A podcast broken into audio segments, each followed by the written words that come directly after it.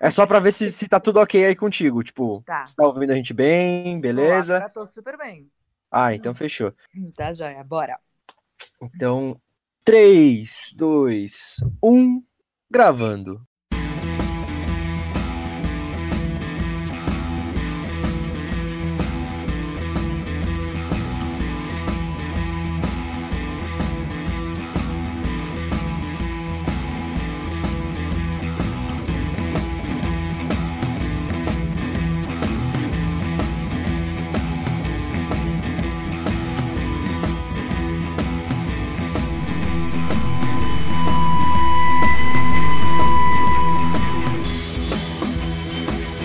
Versão brasileira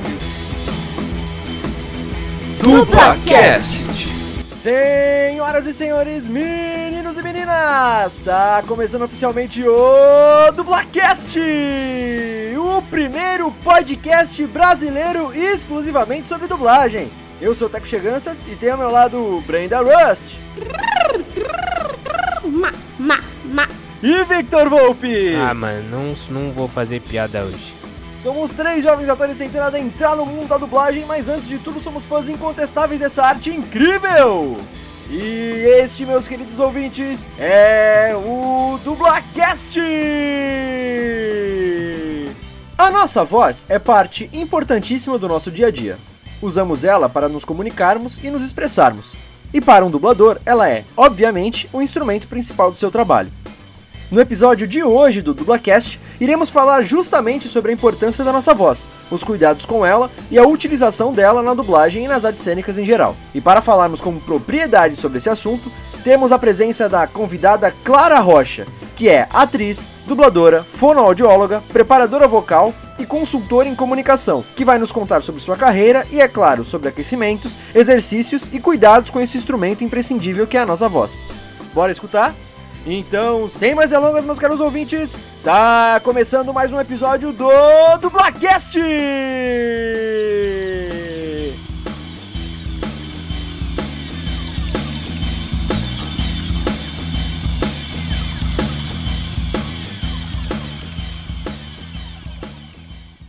Bom dia, boa tarde, boa noite para quem tá escutando o Dublacast. Chegamos no episódio 14 do podcast.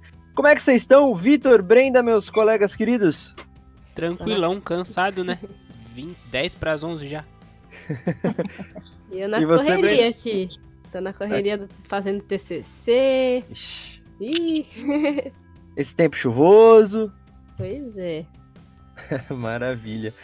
É, então, hoje o tema será a importância da voz. E como anunciamos na abertura, a gente não podia deixar de chamar essa pessoa que é mais do que indicada para conduzir essa nossa conversa hoje, que além de dubladora, atriz, ah, fonoaudióloga, ela também é preparadora vocal, enfim, especialista, de, especialista em voz. Me corrija se eu estiver errado. Então, uma salva de palmas para Clara Rocha. Boa! Olá! Muito bem-vinda, Clara. É, Fala um pouquinho de você, então se apresenta um pouquinho pro, pro pessoal que tá ouvindo o Dublacast, por favor. Oi. Bom, primeiro, então, obrigada pelo convite, né, para participar desse bate-papo. Eu sou a Clara. é, a minha primeira formação é como fonoaudióloga, né? E o que me levou para a fonoaudiologia foi mesmo ser apaixonada por voz. Então, eu sempre cantei desde, desde criança, né? Comecei, essa minha história vem, vem da música, vem do canto. E aí isso me levou a estudar fonoaudiologia para trabalhar nessa área de preparação vocal mesmo. E aí depois eu acabei começando a, a é, fiz fiz fono, fiz especialização em voz. E aí acabei começando a dar aula de, de, de voz, expressão vocal, tal, em escolas de teatro, depois de rádio, depois de dublagem.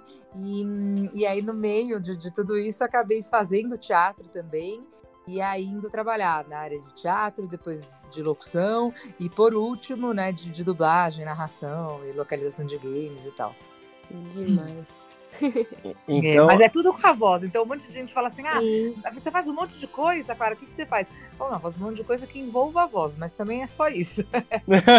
também é só isso. isso, é. Ah, Eu sou fascinada pela voz também. Gosto de trabalhar com a voz. Tudo que trabalha com a voz eu gosto. É, isso aí. Fascinante, assim. E então, como você bem falou, é a tua carreira, vamos dizer assim, começou na fono, fonoaudiologia antes mesmo da dublagem. É, e até antes, antes de você ser atriz, é isso? Isso, na verdade começou cantando, né? Eu sempre cantei em coro cênico e tal, então já tinha um pezinho assim no teatro, mas era um coro amador. E aí isso me levou para fono e depois a fono me levou para o teatro. Assim, foi Entendi. mais ou menos essa ordem, assim, sabe? Entendi. E com quantos anos mais ou menos você começou a cantar, você lembra? Claro, eu comecei a cantar com 11 anos. Aí comecei a cantar num coro cênico. E aí, com uns 17 anos, mais ou menos, eu fui para um, um coral adulto já, né? Que antes eu cantava num coro juvenil. É, depois eu fui. E sempre teve essa questão de, de ter o regente e o, e o diretor é, cênico. Então a gente sempre fazia. É, é, sei lá, coreografias, é, propostas de encenações para as músicas e tal. E aí depois eu fui para um outro coro cênico que era um coro adulto. E aí, durante a faculdade toda, cantei nesse coro, até depois entrei pro, né, quando eu me formei. E aí eu só saí desse coro para estudar mesmo, fazer minha formação né, é, profissional como atriz de teatro profissional mesmo, aí que eu saí do coro, porque aí não dava para conciliar mais, né? Mas é assim foi uma paixão, assim. Ah, bacana.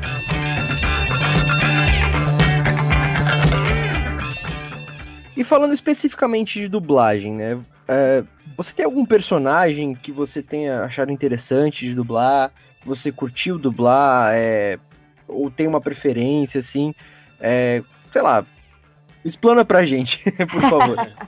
Olha, Olha, Teco, é, até acho engraçado fazer uma pergunta dessa para mim, porque acho até importante deixar claro, assim, que eu sou uma pessoa bem nova na dublagem, né? Assim, como, como eu contei até a ordem das coisas, a última coisa que eu me aventurei aí, né, dentro do, do trabalho com voz artística foi na dublagem, né?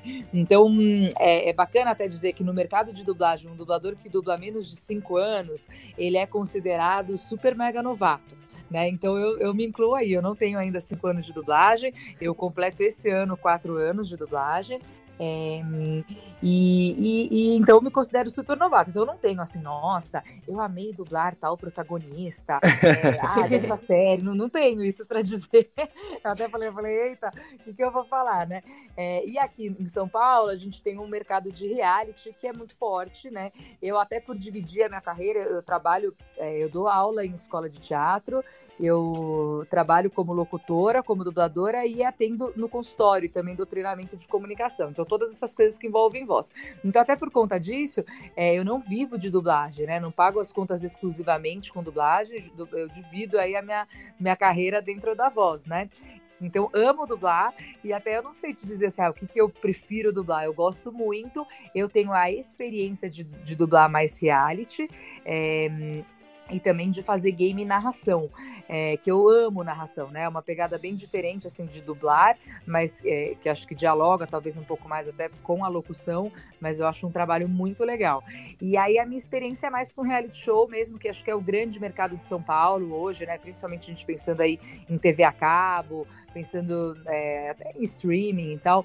Então, acho que, que essa é a minha experiência. E eu gosto de tudo. Tem vezes que você olha e você fala assim, nossa, tem uns programas meio brega e tal. Mas eu acho que tudo é, é verdade. Mas acho que tudo é uma experiência, assim, né? Você fala, mano, olha isso. Tem reality que eu nem sabia que existia. E né? é mais difícil, é, ou é, sei lá, divertido dublar reality? Olha, é, bom, eu não, não, tenho a pretensão de dizer o que é fácil. ah, claro, claro. Sempre, é, não, assim, acho que sempre é um desafio. O, o que eu acho mais desafiador de, de fazer um reality é porque você está dublando pessoas comuns que têm muitas interjeições de fala, entendeu? Então, quando a pessoa desembesta a contar uma história, é muito diferente. Aí eu, eu penso eu como atriz de teatro, assim, né? Quando eu, eu tô lá no teatro, eu tenho meu script e eu tenho aquela fala né? Vou, vou, seguir meu roteiro, eu tenho aquela fala, um começo, meio e fim, e, e óbvio, né? Buscando é, enfim, dar o melhor de mim em cena e tal, mas você respeita aquele texto que, que já foi alguém que escreveu, né? Que é um dramaturgo que escreveu. No reality, não. Então é alguém parado que fecha a boca, que faz um, uma interjeição. E aí, quando soma-se né, a versão brasileira, né, a tradução, a adaptação, isso para o português, é, desse texto para o português brasileiro, mas junto com essas né, mexidas de boca, com essas interjeições, com essas pausas, é, até vai, eu diria assim, uma, é uma fluência diferente de um texto que, que o ator foi lá, decorou e gravou, entendeu? Então eu acho que isso é, é bem desafiador. É, talvez tenha mais status fazer longa, mas eu acho que fazer o, uh, o, reality é bem desafiador por conta disso, porque você tem que trazer o máximo possível de naturalidade de fala. É muito realista, né? Exatamente, né? Exatamente. E, e pegar essas pessoas que estão trocando uma ideia, como a gente está aqui, que tem gíria no meio, que tem uma gaguejada no meio, que, tem, que a gente vê menos isso, talvez num, né, num, num roteiro assim, onde os textos são decorados e tal, sabe? Uhum.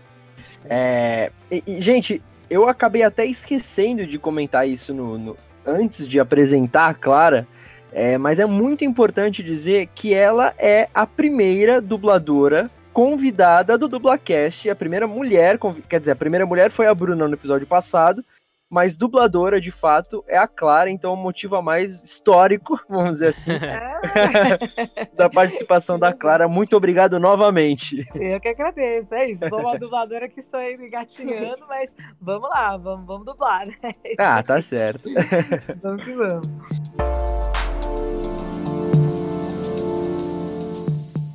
É, claro, você dubla também games, né? Como você falou.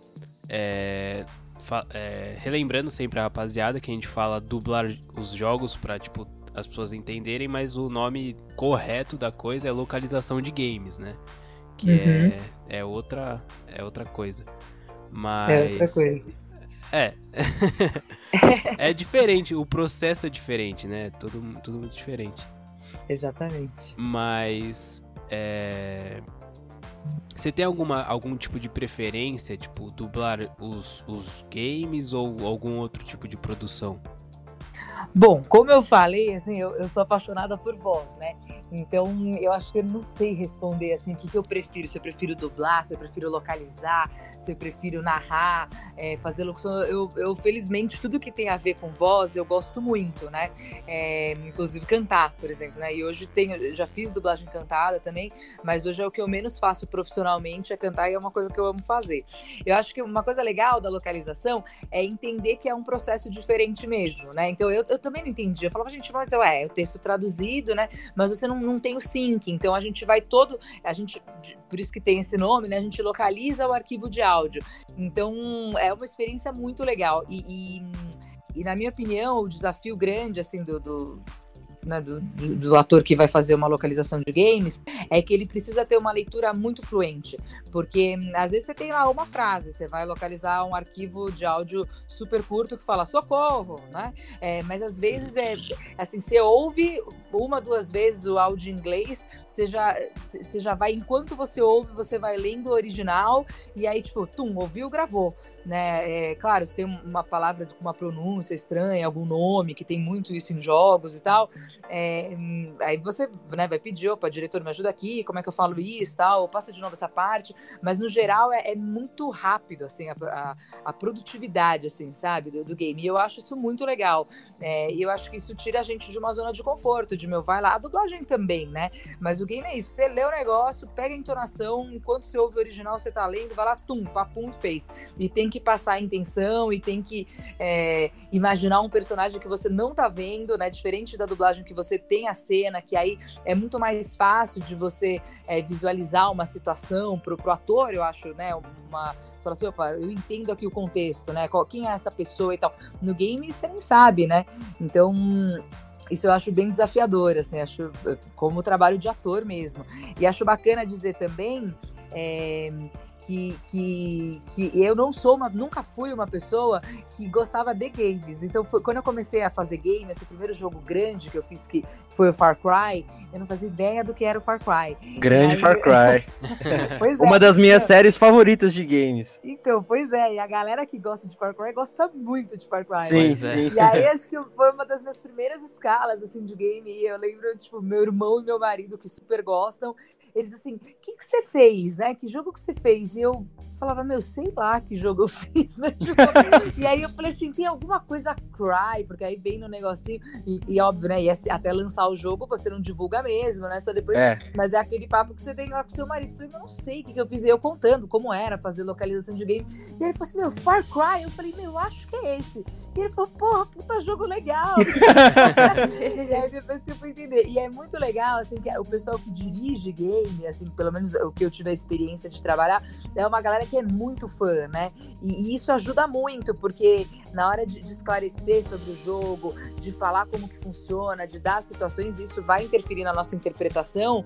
É, esses caras são, tipo, super certeiros, assim, sabe? Então eu, eu achei muito legal, eu acho muito bacana o trabalho de localização de game. E, e, e acho que cada vez mais os caras, né, assim, o mercado brasileiro tá bombando nisso, assim, né? Acho bem legal. Cara, eu ainda vou crescer na profissão eu ainda vou virar um, um, um, grande profissional e fazer especialização em localização de games, porque eu quero dirigir game, cara. Eu acho fantástico também. A gente teve a oportunidade na do Brasil de ter uma, uma, uma aula né, de, de, é. de localização. E, putz, é um processo bem gostoso, bem bacana mesmo, como você, você falou.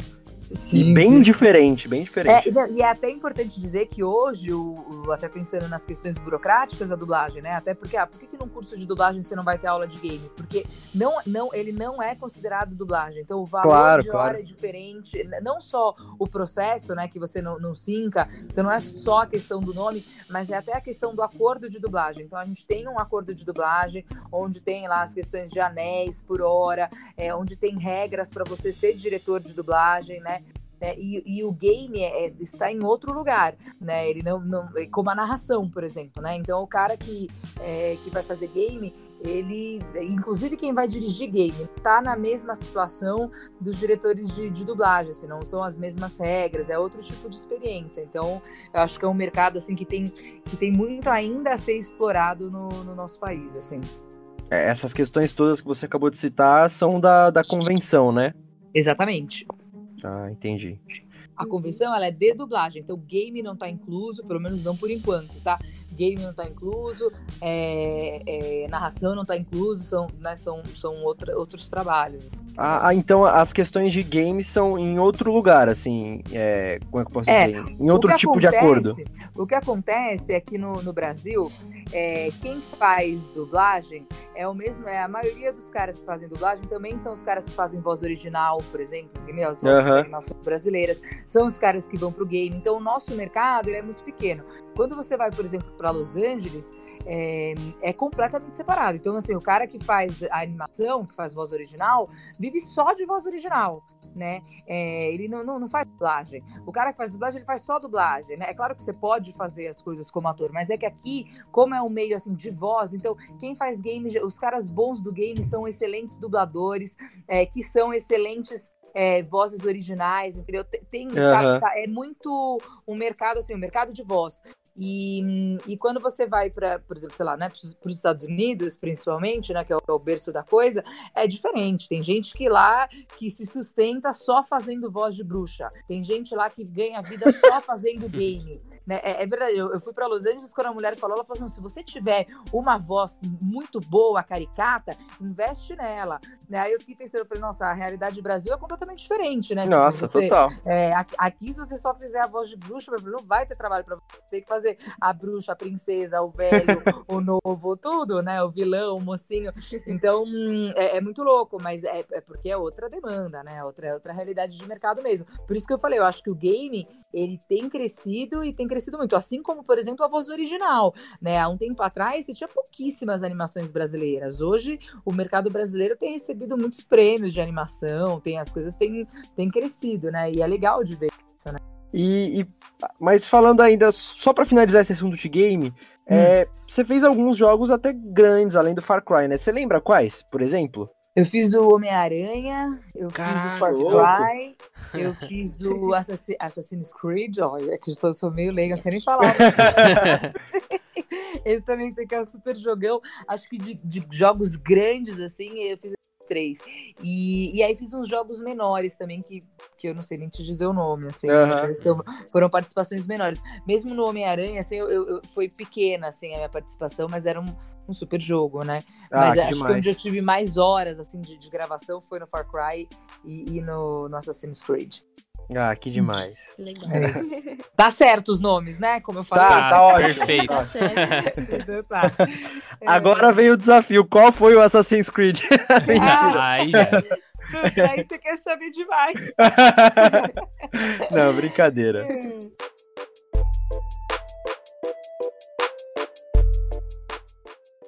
E já passou pela sua cabeça alguma vez trabalhar com outra coisa que não tenha relação com a voz? Menina, é, olha, é assim, em relação à vontade, não. Em relação à vida, sim. Porque eu já tive um problema de voz, né? Então tive que fazer Ah. cirurgia de voz e tal. E acho que o que me mais angustiou foi isso, assim, né? Quando eu, é, quando eu passei né, por, por uma, uma dificuldade vocal e, e aí operei e fiquei um tempo né, sem poder trabalhar, sem poder dar aula. Porque, porque tudo que eu faço eu uso a voz, né? Mesmo que não seja Sim. como dubladora e, e, é, locutora e tal, e narradora, é, é isso. Ah, eu dou aula, eu uso a voz. Eu faço preparação vocal, eu uso a voz, né? Então eu tô sempre ali falando de voz.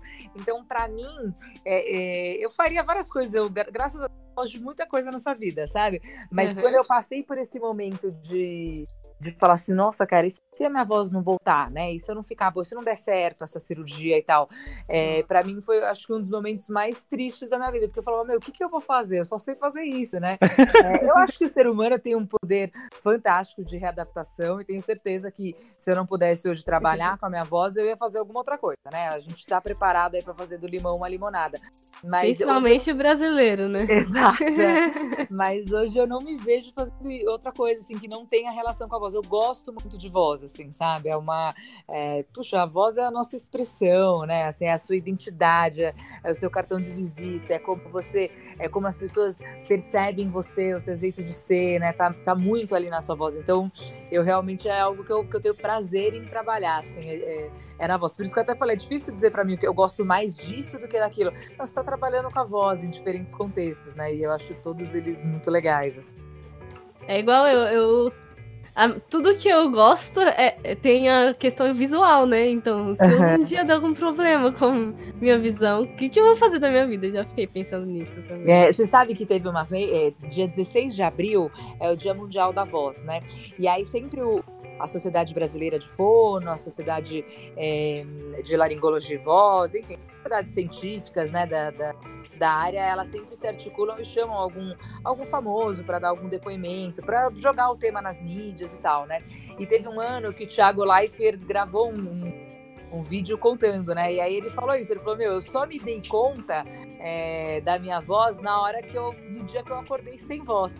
E eu Hum. achei muito legal, assim, né? Porque, é, pô, o cara é um apresentador, ele é um super profissional da voz, mas é tão comum você falar, você se comunicar, que você só valoriza quando você não tem voz. Ele falou, nossa, aí quando eu fiquei completamente afônico, aí eu falei, caraca, eu uso muito a voz, né?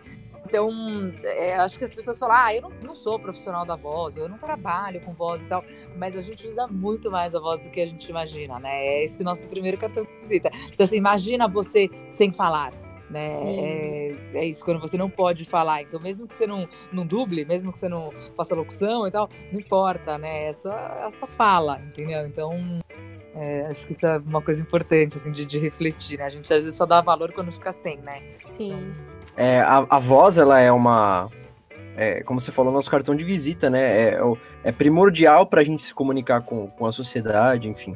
É, falando da, da- da- da voz e dessa beleza da voz, acho que uma coisa bacana é pensar que não só é um cartão de visita, mas ela é, é impressão digital, né? Então a voz é única, por mais que você seja assim um excelente imitador, e que você fala, ah, eu imito vários cantores ou vários apresentadores, ou enfim, é, não importa, né? Você vai imitar, mas a voz é, é sua, né? E ela vai ter o seu timbre, sabe? Cada uma tem tem a voz que Deus deu, assim, sabe? E que é o que faz, né? de- você pode falar, ah, tudo bem, eu vou para um grave, você também vai. A gente tem timbre parecido, mas meu voz é impressão digital, cada um tem um. Assim, isso eu acho que é a, é a grande beleza da.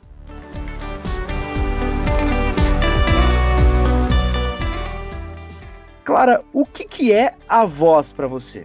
Bom, a voz eu acho que é um dos nossos principais meios de, meios de expressão. né? É, acho que através da nossa voz a gente mostra é, quem a gente é, a gente mostra traços da nossa personalidade, a gente mapeia uma situação presente, né? Então a gente mostra na nossa voz se a gente está é, mais feliz, se a gente está é, mais chateado. Assim, né? Quem nunca pegou um telefone e falou assim: ah, como é que você tá? Putz, você não tá bem, né? Você tá triste porque você ouviu, sentiu isso na voz da pessoa, né? Então acho que a voz é uma possibilidade de, de expressar emoções muito grande. Certo.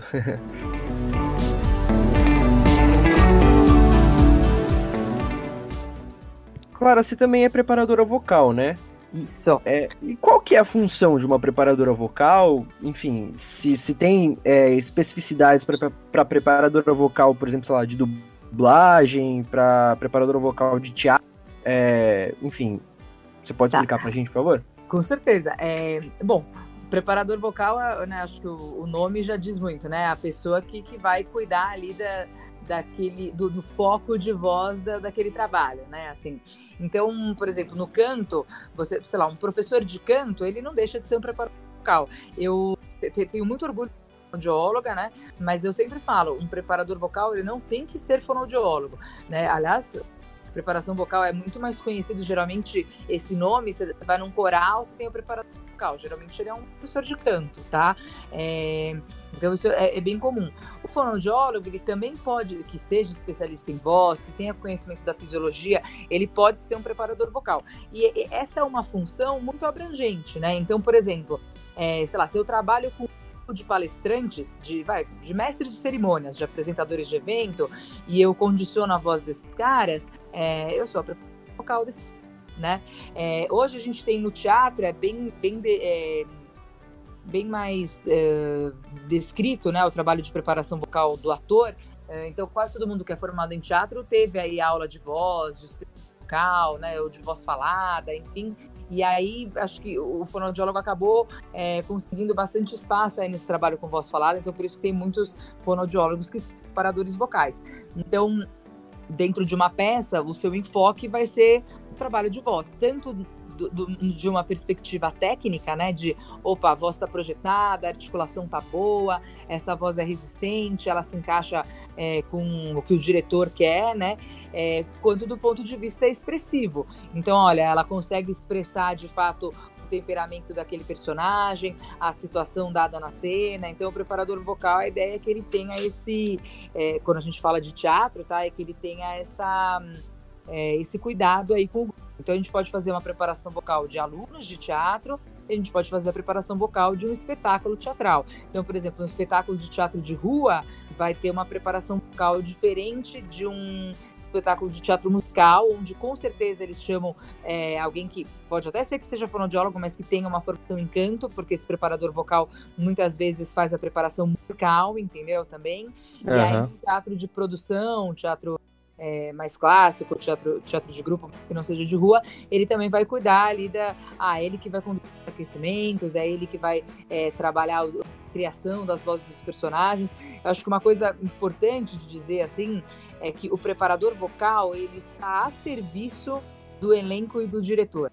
Né? Então eu até eu brinco isso, assim, eu falo assim, olha, às vezes a gente tem que é, virar para os meus colegas, né, assim, fonoaudiólogos ou de outras áreas, mas que trabalham na área de voz, eu falo assim, olha, é, eu não sou a diretora da peça, né? Na verdade, o que eu vou procurar fazer é viu que o que o diretor pede, né? E aí, a partir de, de, trabalhos com nuances vocais e com técnica, com expressão vocal, é dar para ele aquilo que ele está pedindo, né? É, é traduzir ou é possibilitar que o ator faça isso. A gente tem que tomar cuidado, assim, porque eu já vi diretor falando que não precisa de preparador vocal, por muitas vezes o preparador vocal querer assumir a direção entendeu? E não, é. o ator é o diretor, né? Eu, eu quero dar condição para o ator condição vocal, no meu caso, né? É, condição vocal para que ele faça o que o diretor mande, né? E não eu querer pagar de, de diretora, né? Então acho uhum. que cada um precisa, numa equipe, cada um precisa saber aí o seu lugar. Então eu, eu enquanto preparadora vocal, sempre penso nisso, sabe? Ó,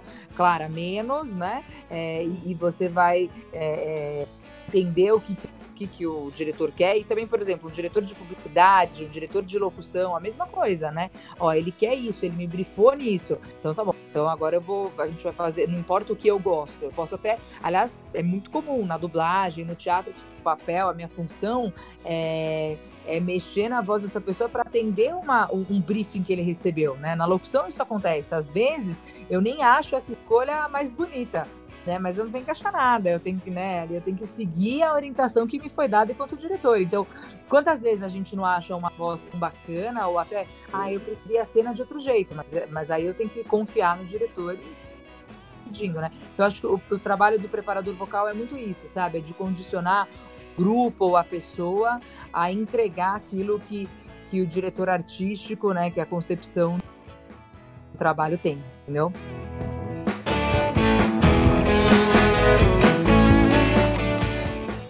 Clara, para você, qual que é a importância dos cuidados com a voz e por que, que a gente sempre tem que aquecer a voz antes de cantar, atuar ou dublar, assim? Bom, é... ah, eu, eu, brinco assim quando eu, até quando eu dou aula, eu falo assim, a nossa voz ela é meio vingativa, né? Então, quando você alopra com ela, ela se vinga, ela deixa você na mão, né? Então, eu diria assim que, que o uhum. cuidado vocal é para isso, né? Então, ó, eu cuido dela, ela deixar na mão. Eu não tô nem aí para ela, ela fala, meu, valeu, até mais, né? Brinco, brinco um pouco com isso. Na verdade, eu acho assim, o, o aquecimento vocal, né? Eu acho que, primeiro que eu acho que ninguém tem que fazer nada, né? Eu acho que cada um tem que se conhecer e, e entender as suas demandas. Né? Então, o, o, que a gente sabe hoje, aí não é a Clara que sabe, mas é a ciência vocal e tal, é que, que o, o objetivo de um aquecimento vocal, ele não é modificar a sua é ele te dá conforto e resistência. Então, muitas vezes, por exemplo, eu, porque, porque a gente vai ouvir por aí milhões de dubladores incríveis, super profissionais que vão cara, eu não aqueço a voz, tá? É, e aí o que a gente percebe na prática, eu, né, como, aí com fono mesmo na clínica, é que não é que o cara ele vai ficar rouco porque ele não aqueceu e tal. Se o cara tem um problema de voz, tá, uma lesão, é, e ele não funciona isso, puxa, às vezes ele acaba cala rouco mesmo, com uma fadiga vocal absurda absurda. Mas é, acho que o grande foco do movimento é o conforto e a resistência. Então, ah, eu consigo cantar se eu não aquecer a voz? Consigo, né? A diferença é que se eu aquecer, é, eu, eu, canto por mais tempo sem me cansar.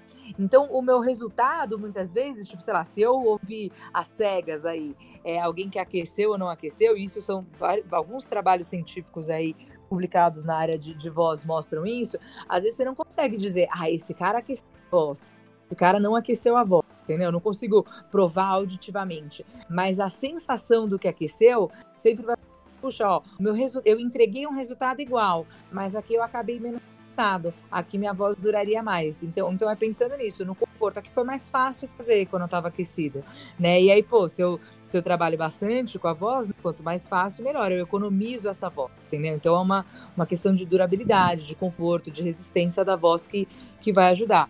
É, acho que tem muita gente que já é muito bem condicionado. Então, essa pessoa não vai aquecer para fazer uma escala é, de, de 10 minutos se a voz dele já está no lugar e tal. Geralmente, quando a gente pensa em caricata, que é uma voz que é mais distante da nossa, aí o aquecimento a, próprio, né, não tô nem falando por mim, mas o próprio ator, ele refere já, tipo, a necessidade maior que ele, que ele tem de aquecer, de preparar, porque é uma voz distante da dele, entendeu? É, sei lá, quando eu gravo locução de 30 segundos, faço aquecimento vocal, né? Às vezes eu faço articulatória só para estar tá mais, mais segura. É, e às vezes você fala assim, puxa, o seu calcanhar de Aquiles ali é articulação. Então você sempre vai fazer articulação. Ou, olha, eu modulo pouco, para mim o agudo é mais complicado. Então, se eu sei que eu vou fazer determinado tipo vocal, aqui eu sei que eu preciso aquecer mais, entendeu? No canto, a gente vê a galera muito mais é, aderente ao aquecimento do que na voz falada, exatamente porque você vai chegar em notas diferentes da fala, né? Uma outra curiosidade bacana em relação a, a aquecimento é que muita gente mais, mais, com mais experiência, tá? Mais profissional, de novo, eu, eu não tô falando aqui de ninguém com problema vocal. Uma pessoa que tá com problema vocal, que tá com uma gripe, que tá descompensada, ela se beneficia, assim, drasticamente, no, no sentido bom da coisa, tá? É, assim, absurdamente de um, de um aquecimento. Mas aquele cara, ah, acordei, tô com boa e tal. Geralmente, ele. Hum, muitos assim que são mais mais sêniores e mais experientes, eles até aquecem menos porque ele já é condicionado. Então é como se ele soubesse assim, ah, eu sei virar minha chavinha para essa voz. Então ele já tem mais prontidão ali entendeu? Não é que não precisa aquecer nem nada, mas é que ele já encontra um ajuste mais protetivo, mais, é, mais facilidade, porque ele está acostumado a fazer aquilo. Em compensação, por exemplo, um aluno, um iniciante, ele sente muito mais diferença quando ele aquece ou não, tá? De Nossa, novo, total. Não, não estou falando de cantores, tá? Porque cantores você vai pegar o cara super mega profissional e tal, como ele vai, né? As notas são diferentes, a frequência da voz é diferente, o estilo de canto, se é lírico, se popular, se é rock. Aí cantor é muito mais, mais caxias, assim, em aquecer do que o profissional de voz falada. Mas o profissional de voz falada é comum ver isso. O cara que é mais experiente, ele parece que vira uma chavinha, opa, já sei colocar a voz desse jeito. E o, e o cara que é mais iniciante, ele se ele precisa de mais tempo, às vezes, de exercício, tá?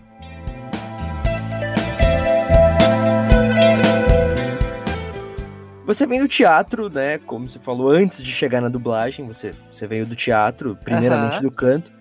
Inclusive, eu não sei se você vai lembrar disso. É...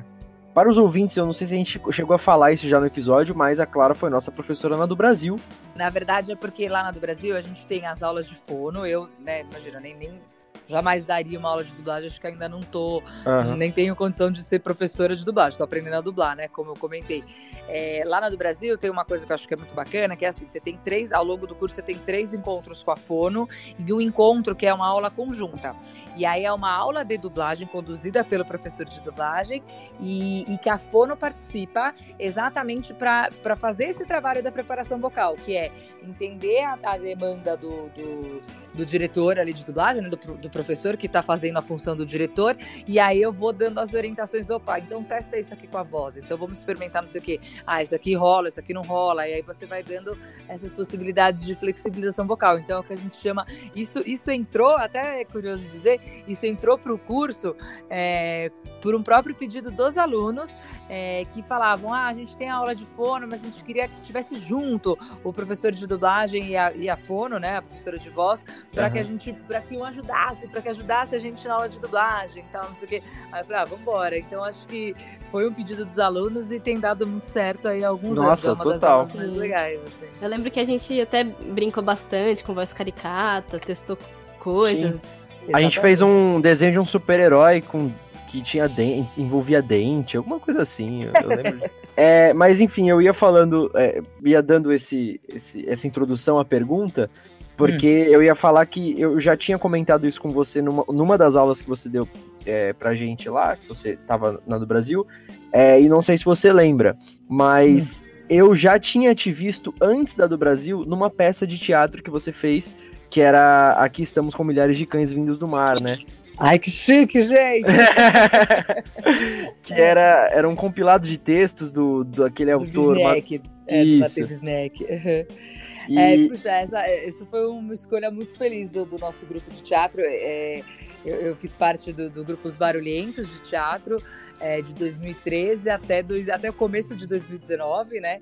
É, na verdade, esse ano eu me afastei do grupo é, porque eu tô grávida, porque tava com outros planos de, de vida pessoal, assim, né? Então, enfim, mas foi um encontro muito feliz, assim, e é um grupo que eu nossa, tenho muito carinho e a gente montou, é, na verdade tem um, um, livro, o Wisnek tem vários livros traduzidos, né, para o português, ele é um super dramaturgo é, que a gente conseguiu, inclusive, é, ele, é, ele é romeno, ele mora na França e, hum, e a gente conseguiu contato com ele, ele foi um cara Puta, que legal. bacana, é, super bacana em contato com o diretor, quando ele veio é, agora faz alguns anos, não sei te precisar exatamente, dois anos atrás, três anos atrás, que ele veio para o Brasil e a gente teve a possibilidade de encontrá-lo no debate. É, enfim, muito, muito, muito brasileiro é, encenou o Wisnek nos últimos Sim. anos, de 2015 para cá. Ele é um cara bem legal no cenário. É, e aí o livro que a gente fez chamava. Hum, é, como é que é? Cuidado com as velhinhas carentes e solitárias. Ah, e, aí, e aí é um, um, um, livro de vários, várias histórias curtas E, e aí a gente, em, com o grupo mesmo, né, a gente fez um, um compilado aí, é, não, a gente pegou, sei lá, das 14 histórias, a gente pegou 13 e, e costuramos, assim, né, é, essa, essa peça fazendo, fazendo a nossa peça que acabou levando o nome de um, de um dos contos, né, da, da, da peça, de uma pecinha curta, que é o Aqui Estamos com Milhares de Cães Vindos do Mar. E foi Nossa, legal. foi fantástico, cara. É, a gente é, eu lembro que a estética tudo uhum. preto e branco, você lembra? Isso, a estética era toda preto e branco, é verdade. Exatamente. Nossa, é. todo mundo pintando o cabelo de preto, de, descolorido, mó trampo. E foi, mas foi bem legal, a gente ganhou uma PCA de, de peça de teatral. Puta, que legal. Crítica, e, e, é muito bacana, né? Porque é teatro de grupo, é, a gente não tinha grana para levantar peça, fizemos assim, meu, com dinheiro de bilheteria, é, fazendo vaquinha, doando coisa para montar cenário, chamando os parceiros. E aí depois a gente conseguiu uma visibilidade quando saiu a indicação para o APCA, né? Começou, é, apresentamos lá no galpão do Espaço Elevador, e aí começou aí a crítica, ficamos super assim feliz e surpreso. E aí a galera viu que a gente tinha feito o negócio na raça mesmo, teatro de grupo, e, e, a gente começou a receber críticas muito legais. Foram os caras, tipo, super importantes da crítica teatral. E aí isso resultou pra gente ficar em cartaz no Centro Cultural. Aí depois de lá, a gente recebeu a, a, Acho que antes de lá, a gente recebeu a indicação da PCA e ninguém, a gente não botava nenhuma fé, né, que ganharia a PCA, então pro grupo foi muito legal. Porque aí depois de ganhar a PCA, pô, aí a gente rodou em festival, rodou em Sesc, rodou em edital da Caixa, pra você ter ideia. É, a gente, esse ano, em janeiro, a gente ainda estava no edital da Caixa e tivemos a oportunidade de representar a peça mais de três anos depois. É, em Brasília, então, meu, foi Caramba, muito legal. Caramba, que legal. é, eu, muito fruto. Eu assisti vocês no, no Sesc Santos, quando vocês vieram pra cá. Ah, que legal, que legal. É isso mesmo. Sim. A gente apresentou, apresentou Sesc Santos, Sesc Sorocaba, Sesc Jundiaí. Foi super legal, assim. Sim, eu sim. O Visnec o cara, assim. Meu, e a gente acabou se perdendo aqui. Eu nem fiz a pergunta, na real. É. e falando do, dessa questão do teatro mesmo, é, tem muita diferença do teatro para dublagem na, em relação aos cuidados vocais e a preparação da voz? Ah, é, nossa, ótima pergunta, cara. É assim, ó. Primeiro eu queria dizer que eu queria falar uma coisa específica da dublagem, assim, né? A galera fala muito de dublador, dublador, mas assim, o dublador é ator, né? Assim, não, não tem registro de dublador. Vocês já sabem disso, mas acho uhum. legal comentar. Claro, então, claro. assim, sempre que você investe é, em ser um bom ator, e o teatro sempre vai te dar essa possibilidade de treinamento, isso vai ter um impacto na dublagem, né? É, eu sempre digo assim que voz é demanda. Então, sim, a demanda da dublagem é, pela própria questão de estúdio, de microfonação, de tratamento de áudio, de sync, de, de ter um personagem né, que, que, é, que já foi criado e que você tá, já tem aquela referência e vai colar naquilo que foi feito, é claro que é uma demanda diferente de um, é, de um ator de teatro no, enquanto processo de criação, entendeu? Mas sempre o cara que é bom ator, a chance dele ser um bom dublador, obviamente, vai ter que saber é, syncar, vai ter que saber time code, vai ter que né, pegar a manha de fazer o negócio, né? Assim, e vai. Eu, nossa, eu quando pego escalas longas, peno muito. Então é claro que você tem uma diferença. É, mas, mas acho que quando você desempenha um bem, é, se você é um bom ator, você vai ser um bom ator de dublagem, um bom ator de cinema, um bom ator de teatro e assim vai, entendeu? É, aprendendo, claro, a diferença de demanda de, de cada uma dessas realidades.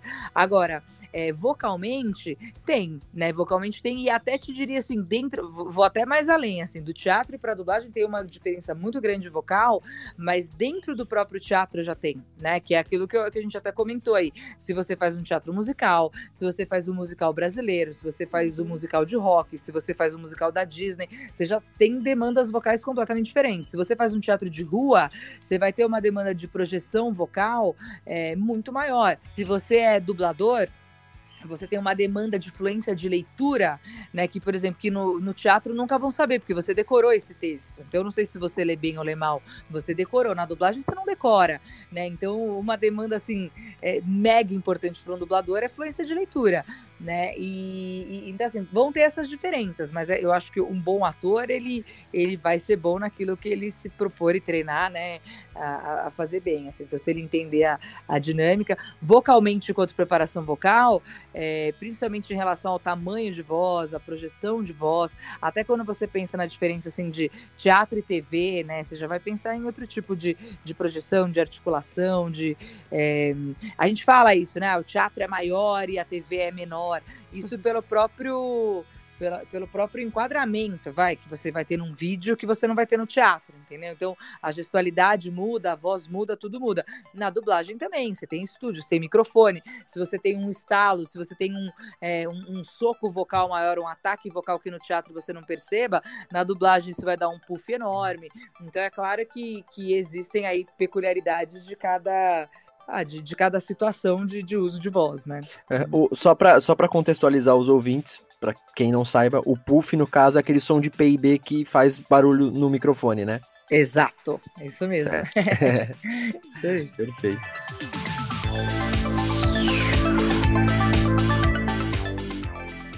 Bom, eu, eu, gosto muito de locução, você falou que trabalha bastante com isso e com narração também.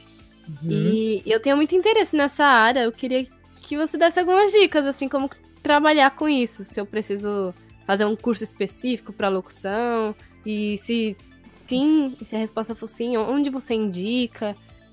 Uhum. Tá, é legal, Brida, se comentar isso, porque assim, a locução, hoje, né, eu, eu trabalho mais como locutora, é importante né, deixar isso claro, assim, eu trabalho bem mais como locutora do que como dubladora, né, então meu, meu primeiro trabalho aí de, de, demanda vem de fono, de preparadora vocal, e depois, é, em seguida, de locução, faço bastante locução, e, e eu acho que, que é importante, assim, primeiro você definir, e aí dizendo para você e para as pessoas que estiverem ouvindo, é, o que você quer dentro da locução, por quê? É, porque tem alguns cursos que eles são formadores de locutor radialista. E isso é uhum. diferente, uhum. por exemplo, de um locutor publicitário. Então, eu, Clara, meu DRT é de atriz e eu trabalho na área de locução publicitária, né? Ou, enfim, de, de URA telefônica. URA é o atendimento telefônico, né? Então, oi, você ligou para não sei o que lá. É o uhum. assistente virtual, é, enfim, tudo isso é mais voltado para um locutor publicitário e não para um apresentador de programa de rádio, certo? É, então, fala. Seria mais pro publicitário mesmo. Publicitário, tá. Mas eu acho legal dizer por causa do, do, da, até da indicação de curso de formação, tá? Uhum. É, então, só, só explicando um pouquinho isso, é assim. O locutor, é, o, locutor apresentador que tem DRT de radialista, ele é apto a, a, conduzir um programa de rádio, tá bom? Então, quando a gente uhum. escuta a rádio e vê aquele locutor apresentador do programa de rádio, o DRT de ator não serve para ele. Para ele poder trabalhar, ele tem que ter um DRT de locutor radialista. E aí a gente tem dois lugares que tem muita tradição. É, é, de curso de formação de locutor, que é o SENAC, tá? E também tem a Rádio Oficina.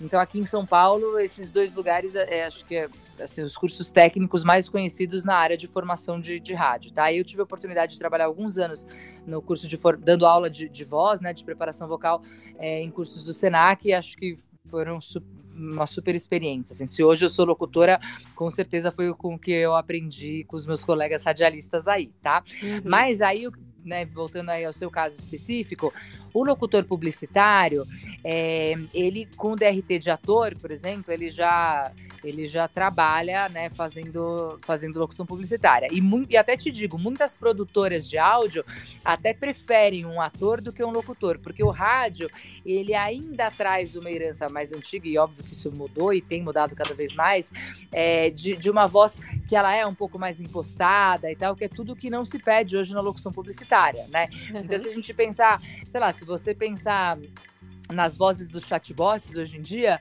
né? Sei lá, você liga num banco, ele não fala assim, favor, digite a sua senha, né? Ele fala assim, uhum. ah, é, agora. Caraca, mano, foi igualzinho, velho. é, ele não vai falar assim, duro. É, você vai querer, sei lá, você liga no, num banco e ele fala assim, é, ah, pode digitar sua senha. É, agora é sua vez, né? E, e, e, e, você fala, caramba, tô conversando com alguém. Então a gente tem falado muito de um processo na locução de humanização das vozes vezes, né? Você não quer mais ouvir o vozeirão do locutor, né? Isso já há uns bons anos, tá? Não é coisa de, de agora, não. Isso é de alguns anos para cá. Por quê? Porque a gente quer uma voz que identifique aquela marca, né? Então eu escuto alguém falando, ai, você viu só como esse shampoo é legal? Nossa, meu cabelo fica bacana tal. Então, é, isso é super bacana, né? De, de falar, tá, tá bom, essa pessoa é igual a, igual a mim, então eu me identifico com aquela marca.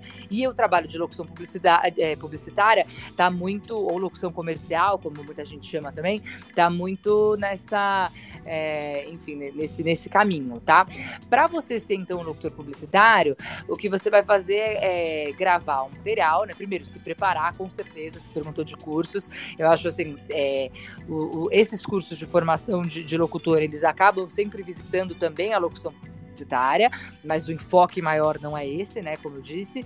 É, Existe hoje muitos grandes locutores, assim, do, do, próprio Clube da Voz, né, que é uma referência em locução publicitária no país, que dão cursos. Então você tem, é, sei lá, a Regina Bittar hoje dá um curso, o próprio Clube da Voz oferece um curso que é um curso online. Você tem muita gente bacana, como Nicola Lauleta, que, que dá, vira e mexe, dá workshops e, e também dá, dá coaching individual. Então eu acho que é, eu faria um curso de rádio, um curso em algum, sei lá, num cenário Senac, voltado à locução comercial, mas eu também faria aí um, um ou um workshop, ou alguns, né, workshops uhum. e, e, oficinas com esses grandes locutores, assim, né, que, ah, que vão compartilhar da sua experiência e isso é muito legal. Outra coisa que eu acho bacana de, de fazer é visitar é, sites de, de, portfólios, né? Então, é, é, entrar, em, sei lá, no site do Clube da Voz e ver como que é o portfólio da galera. É, entrar no site, tem um site super popular, que é o locutores.com.br, e também tem o perfil, o portfólio de vários locutores que, que, trabalham na área de publicidade, né? Então, porque aí a gente vai pegando referência do que é ter esse portfólio. E aí a gente grava um material. Nesse material, você vai, vai gravar textos que mostrem um pouco da sua flexibilidade vocal, entendeu? Então, você vai lá, Brenda, é, tantos anos, contato tal, você vai fazer o seu mini currículo, né? Uhum. E hum, tem home studio, isso é uma coisa que também se pede muito hoje na locução publicitária, que as pessoas gravem em casa, querem o texto para amanhã, assim, né? Para hoje, na verdade, muitas vezes as pessoas têm que entregar hoje, né?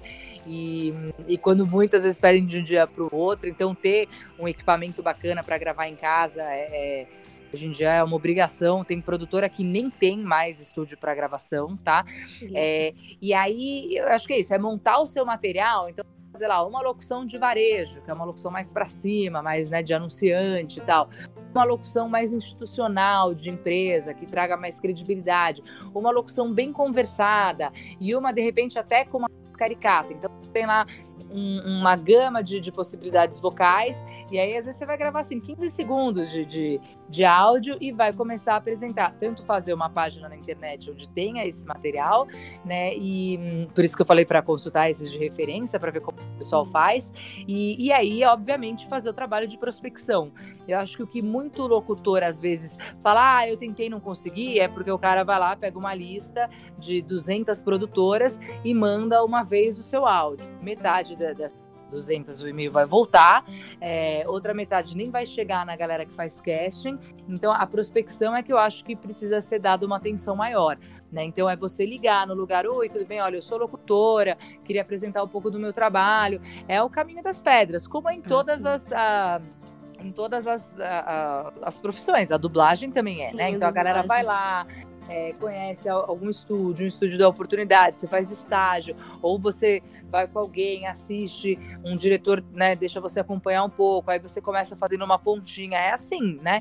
E, e, na locução não vai ser diferente, a diferença é que você vai entrar em contato com as produtoras, aí você vai ligar, aí você vai tentar ir lá gravar um registro de voz, ou tipo, para quem que eu posso mandar meu material? Ah, manda pro pessoal do atendimento Disse, Oi, ó, já falei com o fulano, ele pediu para eu falar com vocês.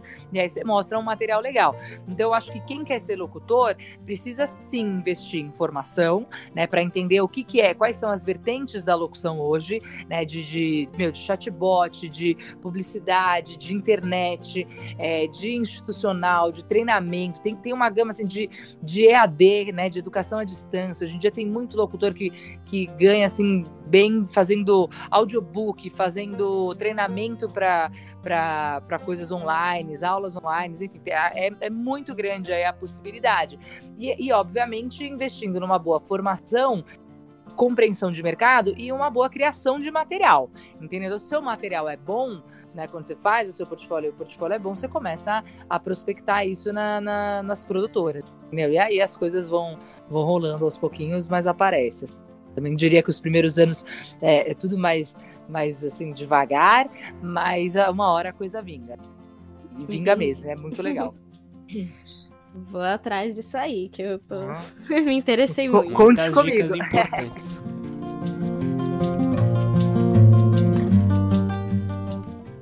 Clara, mito ou verdade? Café, hum. maçã, mel, chocolate, derivados do leite, gelado, álcool, cigarro e pipoca. Eita lá. qual faz mal e qual faz bem aí? Se o é mito, tá, é verdade. Tá, é quase uma aula de nutrição de, de, de, fono, né? É porque a gente é. ouve falar muita coisa, assim, Sem na dúvida. vida, assim, ah, gelado garganta, ou sei lá, pipoca faz mal. Ah, essa pipoca, inclusive, foi uma pergunta da minha namorada especificamente, porque ela já ouviu falar, não sabe o motivo, mas já ouviu falar que pipoca faz mal pras, pras cordas vocais e, tipo, da onde ela tirou isso, não sei. Eu também não, gostaria de saber. Bom, vamos lá.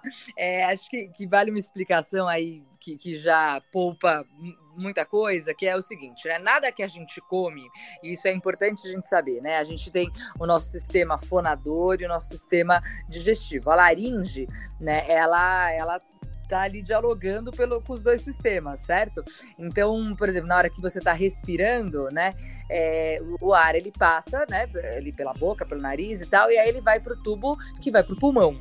Em compensação, e é ali que estão as pregas vocais. E quando a gente é, engole algo, certo? Então, se eu, tô comendo ou bebendo alguma coisa, ele vai para o esôfago, que vai nos fazer no processo de digestão. E não passa pela prega vocal né? Então, assim, nada, ninguém vai ter, sei lá, ninguém vai ficar rouco porque comeu chocolate. Ninguém vai ficar, ninguém vai ficar rouco porque ou sei lá, eu tô rouco, comi maçã e deixei de ficar rouco, né? Por quê? Porque a rouquidão é algo que tá lá na prega vocal, né? Então o que vai tirar a rouquidão ou suavizar essa rouquidão é você fazer exercício, é você condicionar, recondicionar, reabilitar essa voz, tá?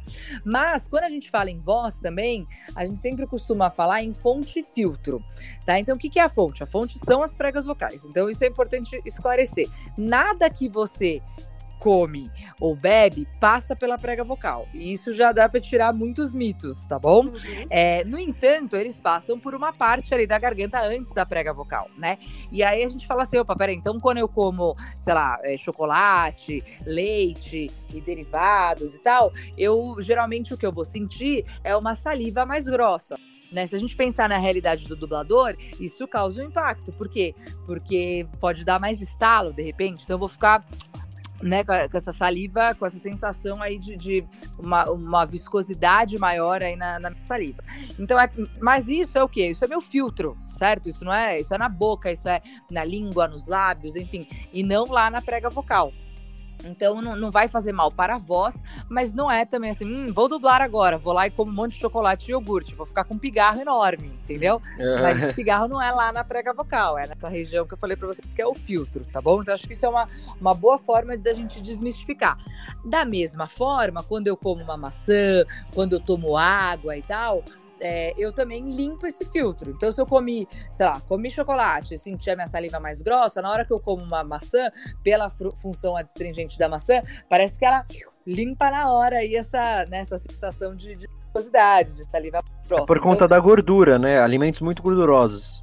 Alimentos muito gordurosos, é, eles vão, vão favorecer o refluxo tá?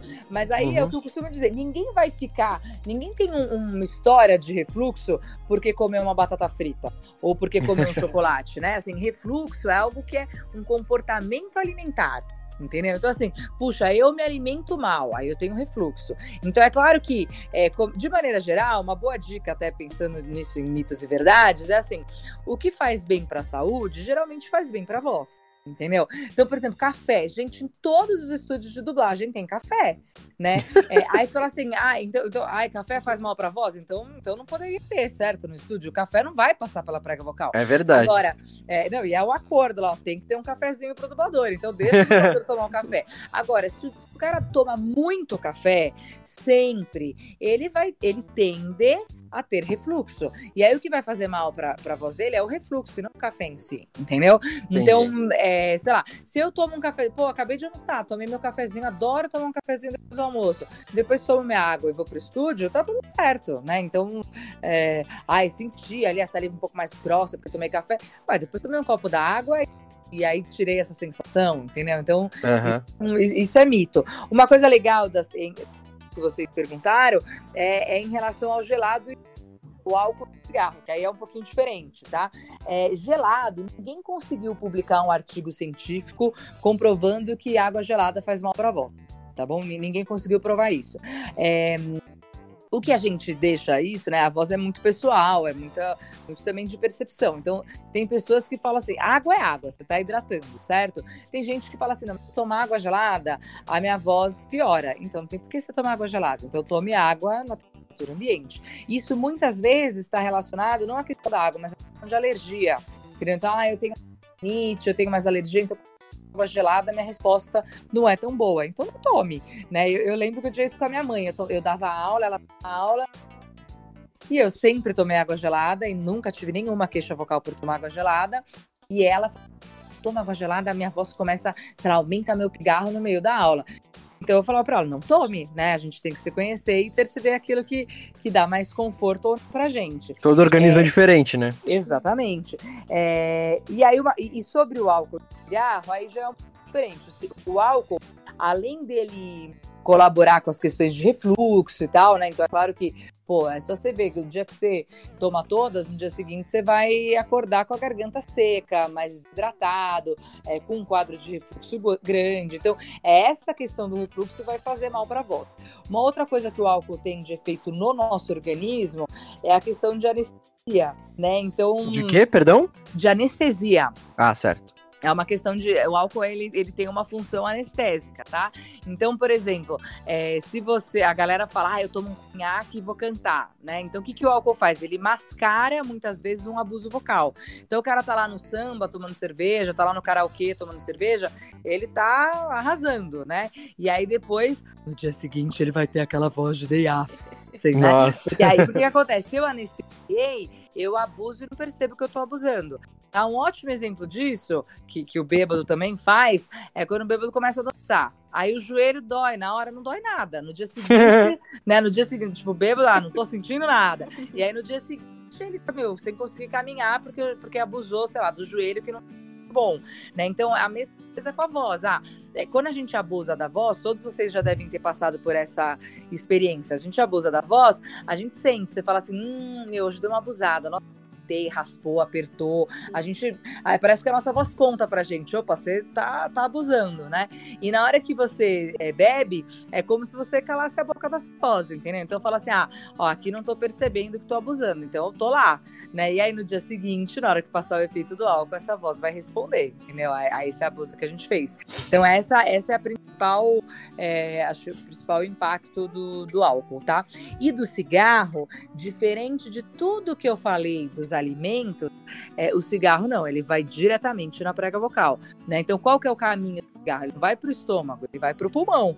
Então, ele passa pelo tubo exatamente onde está a prega vocal, numa alta temperatura, com várias toxinas, né? Então, é, aí, aí eu estou machucando e irritando diretamente a região da prega vocal. Então, aí você pode ter edemas, né? Quando você não tem é, câncer, de, de, que aí não é nem câncer só de, só de prega vocal, mas é câncer de pulmão, de esôfago, enfim, de, de boca. É, então, além de tudo isso que a galera já sabe, o cigarro também ele causa um tipo específico de edema na prega vocal. É, deixando a voz mais grossa, né? Então, é, em mulher é mais fácil de perceber aquela voz de mulher mais fumante, assim, né? A gente fala, ô, oh, fulano tem voz de fumante. é uma voz de um edema causado pelo cigarro, né? A gente tinha quem acho que tinha bastante essa marca de, de voz de fumante, é a super atriz que, que, que já não está mais entre nós, que era a Nair Belo, né? Ela Sim. tinha bem, bem uma, um exemplo aí de, de voz de fumante que eu de, de falar. Eu falei, ó, aquilo ali é uma, uma voz de edema. Então, hum, o cigarro realmente é, é super lesivo. Vai diretamente ali, tanto a alta temperatura quanto a toxina vai diretamente na prega vocal. Viu, Vitor? Largue o cigarro. que, mano? Não sou eu que fumo. Não vou nem falar quem que fuma aqui dos três.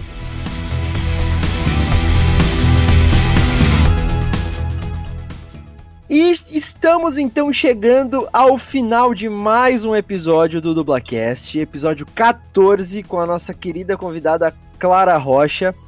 Vamos fazer a última pergunta para Clara, antes de finalizarmos, antes de, de, irmos para os recados finais, os espacinhos da divulgação, né? É, Clara, depois de tudo isso que você explicou pra gente, falando essas questões vocais, de cuidados com a voz, de preparação de voz, quais dicas você considera imprescindíveis de cuidados de voz na vida de um ator, de, de um ator e dublador, enfim, é, de um profissional que vive da, da voz? E se você podia falar um pouquinho assim, é, não demonstrar, mas falar um pouquinho dos aquecimentos é, específicos para as coisas, né? Porque como você já falou algumas vezes hoje no episódio, né? Existem é, maneiras diferentes de preparação de, vo de, voz para musicais, para canto, para teatro, para dublagem, claro, né? Claro. Bom, é, acho que a primeira dica, assim, que, que eu daria é da gente conhecer a nossa voz, né? Porque quando. E aí conhecer no sentido de, de perceber as mudanças dela, né? Então, assim, olha, minha voz, pô, de manhã minha voz é sempre ruim não é para ser sempre ruim, né? Claro que a gente acorda com uma voz de sono, mas ela precisa normalizar, né? Senão você, ah, então eu não posso trabalhar nunca de manhã, você vai perder trabalho. Né? Tem um monte de casa aí de dublagem que chama a gente para dublar às 8 da manhã, né? Então é primeiro entender um pouco como funciona a nossa voz, ver se a gente tem alguma queixa, tá? Eu, eu sempre digo assim, ver como é que tá o seu agudo, o seu grave, né? É, então, mesmo que eu tenha uma, eu tenho uma voz grave, mas como é que tá o meu, eu tenho falsete, né? Como é, eu consigo fazer uma nota fina, um, agudo é, é, numa, em baixa intensidade? Não, nossa, se eu fizer fraquinho, ele some. Puxa, então vale a pena dar uma olhada tanto com o torrino como com a fono para ver como que tá a sua saúde vocal. Ou qualquer, sei lá, faço uma escala ou qualquer imitação, qualquer voz mais caricata, eu entro em fadiga vocal, né? Minha voz fica muito cansada, ou meu, usei, dou uma aula, fico rouca, ou dou aula de segunda a sexta, na quarta-feira a voz começa a sumir. Então é, é, é conhecer a voz nisso, de, de, prestando atenção em como, como que tá essa resistência vocal, o conforto vocal, é, as tensões, enfim. Então acho que é, essa é a primeira dica que eu, que eu dou, tá? Outra dica importante é assim, é, fique gripado, né? As pessoas ficaram gripadas, elas podem perder a voz, tá? Mas roquidão é, por mais de 15 dias não é normal. Tá, então, olha, fiquei, tive uma gripe, mas a voz não volta. Aí passou aqui, passou mais de 15 dias, a minha voz não voltou ao normal, tal, parece que nunca mais saiu dessa gripe. Procura um otorrino, procura uma fono, né, um profissional da, da, da voz que para avaliar e ver se está tudo bem. Também daria como dica, eu acho que quem é profissional da voz é, precisa, uma vez por ano, fazer o seu check-up vocal, tá? Ou com fono, ou com otorrino, é, de preferência com os dois mesmo, sabe? Para você é, acompanhar, ver se está tudo bem. É, é uma vez no ano, não é para você ficar. Não acho que que dublador nem ator tem que ser é, tem que ser escravo de fono, não. Acho que às vezes a gente vai, faz um trabalho muito pontual, faz, sabe, ah, foi lá, fez oito sessões de fono, dez sessões de fono, às vezes menos, às vezes mais, é, para condicionar para alguma demanda específica, até para algum personagem específico, é, mas, mas a gente tem que ter alguém de referência ali, porque às vezes a nossa voz deixa a gente na mão e é muito legal você contar com, com um profissional para né, que possa te ajudar. É, você falou de exercício, né? Eu acho que aquecimento sempre é legal, porque vai te dar conforto, vai te dar segurança no seu trabalho é, e vai te dar flexibilidade vocal, domínio dessa voz. Então, fazer exercício, manter a voz condicionada é bacana. É importante falar que exercício, né? A gente tem alguns exercícios que, que a gente chama, sei lá, exercício universal de voz. Então, todo mundo aqui já deve ter visto alguém fazer fazer trrr, né? É, uhum. isso são é, articulação, um dos exercícios, alguns dos exercícios vocais é, conhecidos, mas ou exercício de sequência articulatória e tal. Então tudo isso é muito bem-vindo, mas acho que ele precisa ser sempre monitorado pelo preparador vocal. Né? Então às vezes não é nem um, nem um fonoaudiólogo, às vezes é o seu professor de canto, às vezes é o regente do coro, às vezes é o seu professor de voz no teatro, professor de voz na dublagem ou né, do que na locução e tal, mas ele vai monitorar. Por quê? Porque exercício feito errado, tá? Então eu tenho bastante medo de exercício na internet, tá? Porque tem muita coisa maravilhosa na internet, mas assim, exercício feito errado ou explicado, uma coisa que de repente a gente conversou aqui e pode ter ficado muito clara para nós, às vezes é passível de outras interpretações, né? Então vou, vou, dar um exemplo bobo aqui, que é, ah, a gente sabe que trrr é um exercício comum de ser feito. Aí a pessoa faz trrr, tudo preso na garganta com força. Cara, ou ela vai para os agudos. Ai, tem que trabalhar grave e agudo. Por exemplo, grave e agudo é sempre importante trabalhar, mesmo que você trabalhe com voz falada e não seja cantor, porque é alongamento, elasticidade da voz. Então, se eu faço lá, trrr, super apertado no agudo, é pior, né? Eu não estou alongando ali, eu estou apertando, estou criando uma situação de esforço. Então a forma de fazer um exercício é sempre importante, né? E às vezes eu vou chegar e falar assim, olha, beleza, o tr é bom, mas sei lá, você faz esse tr com tensão. Então vamos fazer outro que talvez para você seja melhor, né? É, às vezes um exercício, hoje em dia a galera usa muitos tubos de silicone na água e tal, eu adoro, mas isso mal feito, né? Ou não monitorado, se você afunda o tubo numa profundidade errada dentro d'água, isso pode te causar mais problema do que solução. Né? Então é importante que, que a gente, assim, eh, você não precisa é, pagar uma fono para fazer aquecimento com você, mas de repente você vai lá e faz uma, duas sessões para você aprender a monitorar, fazer seu, seu próprio aquecimento. Você nem fez um trabalho de terapia, entendeu? Mas você fez lá uma aula onde você aprendeu, a, se você não aprendeu isso em nenhum curso que você fez, você aprende, faz uma aula, ah, tá bom, consegui fazer o meu aquecimento ali personalizado. Puxa, beleza. Aí você tá, tá livre para ir.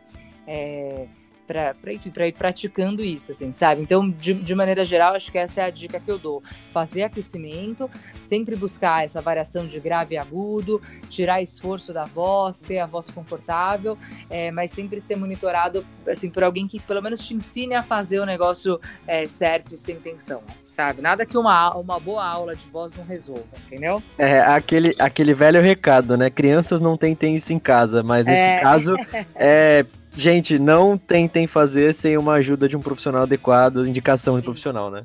Procurem a Clara. É. Beijo me indica, né? Tipo... e aproveitando esse ensejo, então, foi uma ótima deixa pra gente. Estamos chegando ao final de mais um episódio do Blackcast. É... Clarinha, eu queria te agradecer muito, muito, muito. É, eu que agradeço pedir desculpa de alguma coisa.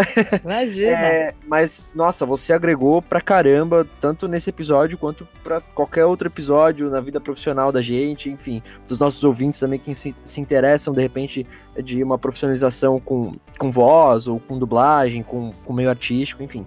É, pô, brigadão mesmo. É, e assim, eu queria te dar um espaço agora primeiro pro Vitor e pra Brenda também para fazer os agradecimentos para você. E depois algum recadinho final, alguma coisa que você queira falar, que ficou pendente. E se você quiser também, as suas redes sociais pro pessoal te encontrar Opa. por aí. Por favor, momento, esse momento jabá. É, esse espaço é seu. Beleza. Claro, eu queria te agradecer por ter topado participar, por mesmo sendo tarde, é, eu queria te parabenizar, porque você vai ser mamãe. É verdade! Obrigada! Ai, fiquei muito feliz quando vi a notícia. E ah, espero que esteja tudo bem, que você consiga é, conciliar aí. É um desafio, né, menina? Né? eu também espero, eu também espero. é, mas é isso aí, mas obrigada, eu que agradeço a oportunidade. Muita felicidade pra você. Valeu. Bom, parabéns, Clara. Valeu. é, muito obrigado também por participar aqui. Foram longas uma hora e meia de bruto. É, Uau! Então, muito obrigado, acrescentou bastante. Com certeza vai acrescentar muito pro pessoal que tá ouvindo. E, enfim, é isso. Ah, obrigada. Bom, eu que agradeço a oportunidade de. Acho que sempre que eu falei para vocês, né? Falei, gente, eu não sou uma pessoa muito da noite, então não dá para ser muito na madrugada.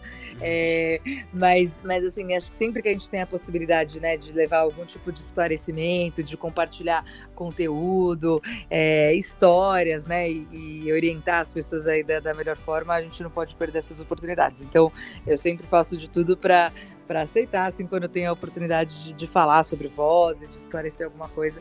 Então, agradeço aí é, de coração mesmo por lembrarem de mim, né? E, enfim, fico super à disposição, assim, né? De, enfim, de todo mundo que está ouvindo, de vocês e tal. Você falou aí das redes sociais, eu tenho, é, acho que é um jeito fácil de falar comigo é pelo Instagram, né, que é clararocha.voz. E hum, eu até eu tenho Facebook também, que é Clara Rocha, mas o Facebook às vezes fica umas mensagens mais perdidas lá, né? No Instagram eu recebo mais notificação. Não sei nem te explicar o porquê, mas acho mais fácil falar comigo no Instagram do que no Face. Então, ah, Instagram sim, hoje praticamente é, é tudo no Instagram. É mais fácil, mesmo. né? É. Então é clararocha.voz e eu tenho o meu site também, que é clararocha.com.br. E aí lá falo um pouco assim desses diferentes, dessas diferentes vertentes de, de trabalho com a voz, né? Que dá para para ser feita e tal. Então, quem quiser escrever, tirar dúvida, é, enfim, é, é, é, só, só chamar. Então, é isso, tá aí disponível para vocês, tá bom? E cuidem das vozes, acho que voz é um negócio muito legal mesmo, e a gente precisa cuidar da nossa para ela não deixar é, a gente na mão mesmo. E para quem quiser passar com você, para. Oi?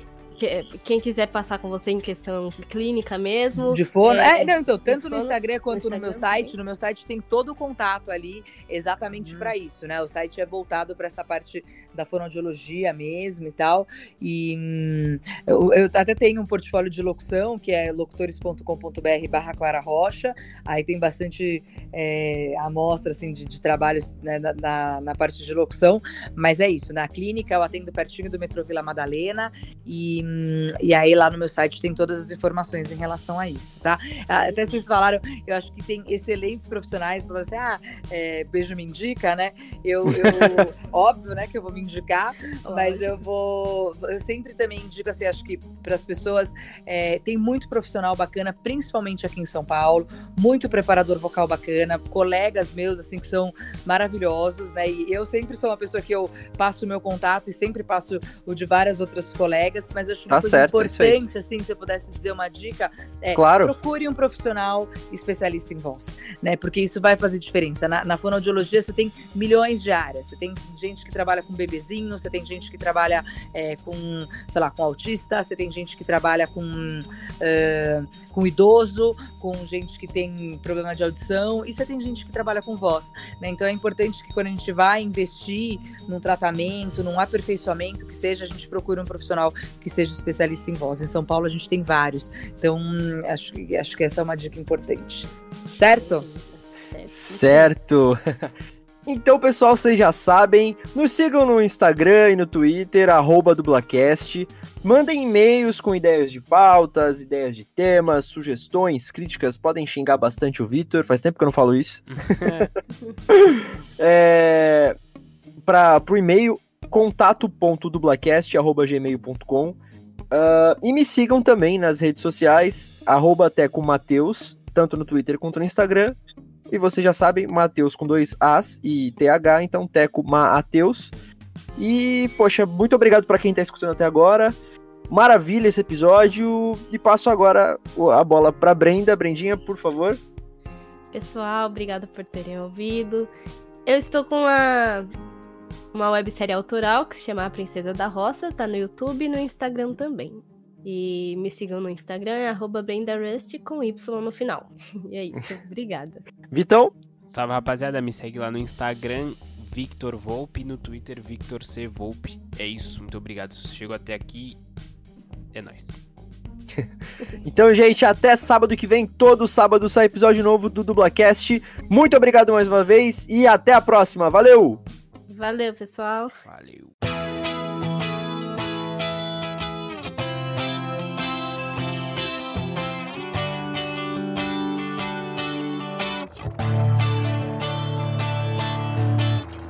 Conduzir praticamente. Tá, tá pegando a moto aqui na minha rua. Ah, tá. Vou de novo, então. Tô puxando um pouquinho. Não, ah, é... Opa, peraí, deixa eu voltar. É, você manda vem a do. Brendinha, manda a Brendinha fazer. A Brenda está muda. Eu sou Ah, a sim. próxima pergunta. É. Tro- É que é, é essa aí, especificamente eu também, que eu quero falar uma coisinha. Então específica. vai, filho. Então vai, brilha. Faz o seguinte, faltam três perguntas, mas eu acho que a antepenúltima e a Não, última. falta duas só, Bu. Antes de fazer a última pergunta, só por segurança, eu vou tirar a Clara de novo, aí você entra, tá bom? Tá bom. Porque voltou a travar um pouquinho. Nossa, o Pepe Tá. é muito chato, mano. E a princesa da roça lá? Ah, tá. Acabou? Peraí.